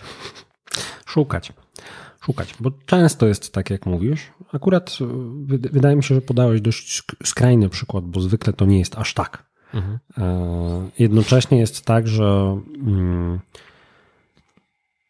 jak my jesteśmy coraz lepsi, to mamy coraz lepsze zrozumienie tego, co, czym są plewy, a czym jest ziarno. Mhm. I to bardzo dobrze wychodzi na przykład w ramach rozmów kwalifikacyjnych. I w kontekście jakby szukania mentorów, ludzi, od których warto się uczyć i tak dalej, no to szukajcie praktyków rzemiosła, w którym się znajdujecie, którzy mają udokumentowane sukcesy. Nie, i jakby to de facto załatwia sprawę, a jeśli nie załatwia sprawy, to, to szukajcie takich praktyków, z którymi chętnie byście się zamienili na ich życia. Innymi słowy, jeżeli ktoś jest fenomenalnym praktykiem waszego rzemiosła, ale jest kompletnym dupkiem i jakby ma rozwalone całe życie z wyjątkiem tego rzemiosła, no to być może to nie jest najlepsza osoba, żeby ją naśladować, bo być może zapłaciła ta osoba taką cenę za to, żeby stać się świetnym w swoim rzemiośle, której wy nie chcecie zapłacić. A może właśnie chcecie i w ogóle wam to nie przeszkadza. Jakby mhm. nie oceniam. Myślałbym za pomocą tych dwóch kryteriów, czyli jakby kto tu jest praktykiem o udokumentowanych sukcesach i czy ta osoba ma takie życie, jakie ja bym chciał, no bo w takim razie jest sens się uczyć od tej osoby, żeby mieć jakby takie rzemiosło, które może zaprowadzi mnie do takiego życia. Chciałem Cię jeszcze podpytać o kwestię współpracy z ludźmi w zarządach. No to, to jest dosyć specyficzny e, typ osób. Co byś radził osobom, które albo współpracują, albo będą współpracować z takimi osobami? Co robić, żeby ta współpraca była jak najbardziej efektywna? Kilka rzeczy. Po pierwsze, zacząć. To znaczy, nie ma takiego świata, w którym zostaniecie delegowani przez firmę do współpracy z zarządem. Ale jest taki świat, w którym możecie pracować w mniejszej firmie, w ramach którego raportujecie bezpośrednio do prezesa. To jest, jeżeli ktoś chce pójść tą drogą, dobry pierwszy krok. Jeszcze lepszy jest taki, że robicie dokładnie to samo, ale tym razem aplikujecie do firmy, która szybko rośnie. Bo w firmie, która szybko rośnie, to macie zawsze sytuację, w której zarząd ma przegwizdane i w związku z tym im bardzo wiele rzeczy spada z talerzy i można te rzeczy podnieść, przetrzepać i poprawić i sprzątnąć. I bieganie za zarządem z szufelką i zbieranie wszystkiego, co oni rozsypali, jest bardzo fajnym życiem zawodowym bardzo często. I to, to, to jest jakby porada taka na start, jak zacząć. Druga rzecz to jest to, że zarząd zawsze jest zajęty i za, zarząd zawsze jest w pośpiechu. W związku z czym dowożenie im rzeczy szybko i oszczędzanie im czasu jest super, super, super mocą. I w związku z tym to jest coś, co powoduje, że ta współpraca jest bardzo e, efektywna, no ale to się wiąże z różnego rodzaju kosztami. No bo czasami trzeba coś zrobić w weekend, czasami trzeba coś zrobić po godzinach, czasami trzeba coś zrobić po łebkach. Różnie bywa. No ale jakby to jest bardzo wymagające środowisko pracy i nie ma takiego świata, w którym raportowanie bezpośrednio do zarządu, w szczególności w szybko rosnącej firmie, nie jest bardzo, bardzo jakby ekstremalnym doświadczeniem. To nie jest mhm. sport dla wszystkich. Czyli krótko, konkretnie i być przygotowanym na to, że no, to będzie po prostu od, odbijało się na, na nas. No i być przygotowanym, że bardzo szybko będziemy w miejscu, w którym nie wiemy, co zrobić. Bo jeżeli masz znaczy? na przykład, no na przykład, jeżeli masz 30-osobową firmę albo 60-osobową, to nie ma wszystkich ludzi, którzy są wyspecjalizowani we wszystkim, co powinno zostać zrobione. Hmm. Więc wybór polega na tym, że albo można wybrać dostawcę zewnętrznego, na przykład, nie wiem, agencję, która ma zrobić rebranding e, i w związku z tym liczyć na to, że agencja zrobi dobrą robotę, co jest trudne nie dlatego, że agencje są złe, tylko dlatego, że klienci nie mają kompetencji do wyboru dostawcy, bo nie mają specjalisty wyspecjalizowanego w danej dziedzinie. W związku z czym to jest trudna droga. Albo należy zatrudnić kogoś, no ale wtedy problem polega na tym, że zatrudnia się dobrych specjalistów długo i mamy dokładnie ten sam problem co z agencją, czyli nie wiemy, jak wybrać kogoś, kto się zna. I trzecia opcja, delegować to komuś, kto się nie zna, ale wiemy, że ma track record w ogarnianiu rzeczy, w związku z czym Iksiński jakoś to ogarnia. I najlepiej być tą trzecią osobą. Mhm. No bo wtedy zarząd ci powierza kluczowy projekt, no i albo utoniesz, albo nie. A jak nie utoniesz, to ci wrzucą następny projekt, który będzie jeszcze ciekawszy, jeszcze bardziej ambitny, jeszcze większy. I to jest dobra droga do bycia osobą, która raportuje do zarządu nad kluczowymi projektami. W ten sposób się robi bardzo dobry, bardzo szybki pro, progres w karierze, że po prostu albo się od nich odbiera te projekty, albo wręcz przychodzi się do nich z projektami. Słuchajcie, wydaje mi się, że jakbyśmy zrobili e, XYZ, to mielibyśmy milion złotych więcej przychodu i pół bańki zysku więcej. Co o tym sądzicie? Mogę to zrobić. Myślę, że jak się używa tego typu cyfr, to ludzie przynajmniej to rozważą.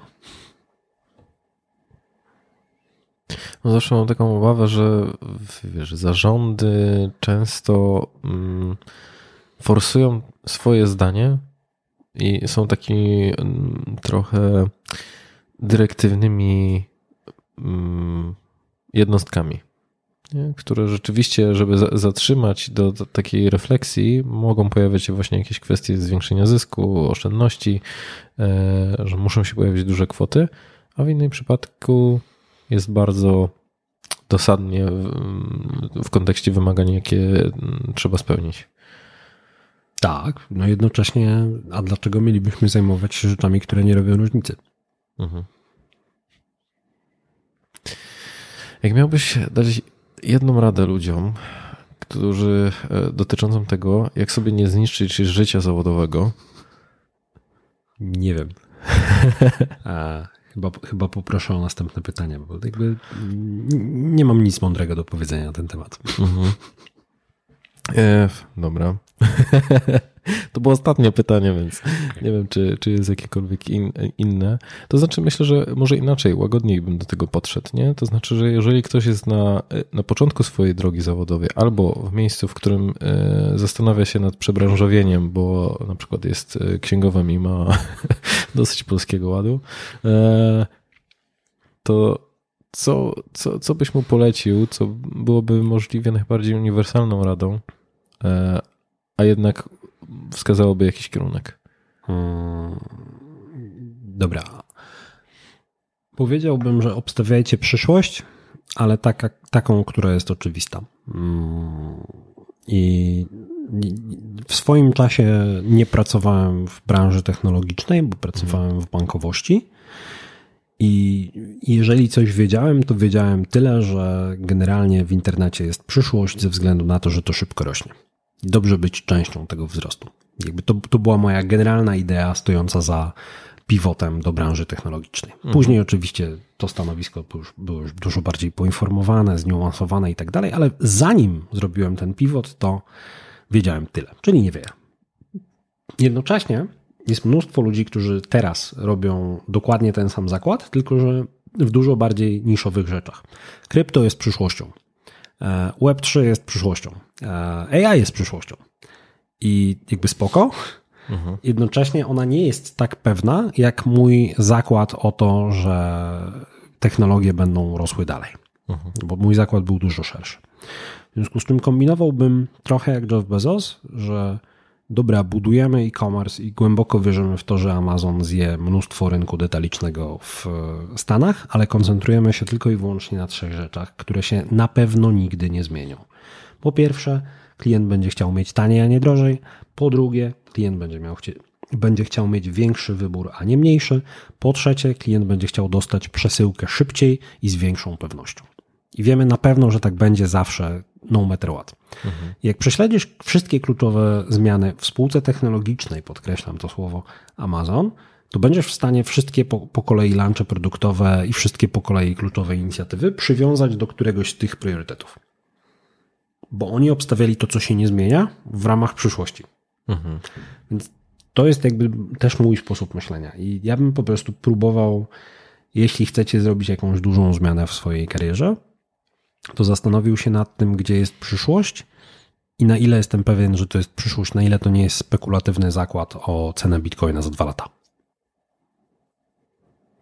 No dobra, to w takim razie zostawiamy słuchaczy z, te, z tą radą. Także dzięki wielkie, że wpadłeś. Super Dzięki. było porozmawiać. Dzięki za wizytę, yy, w sensie za zaproszenie i za uwagę publiczności. Wszystkiego dobrego. Dzięki. Słuchasz podcastu charyzmatyczny. Zasubskrybuj, daj kciuk w górę lub skomentuj.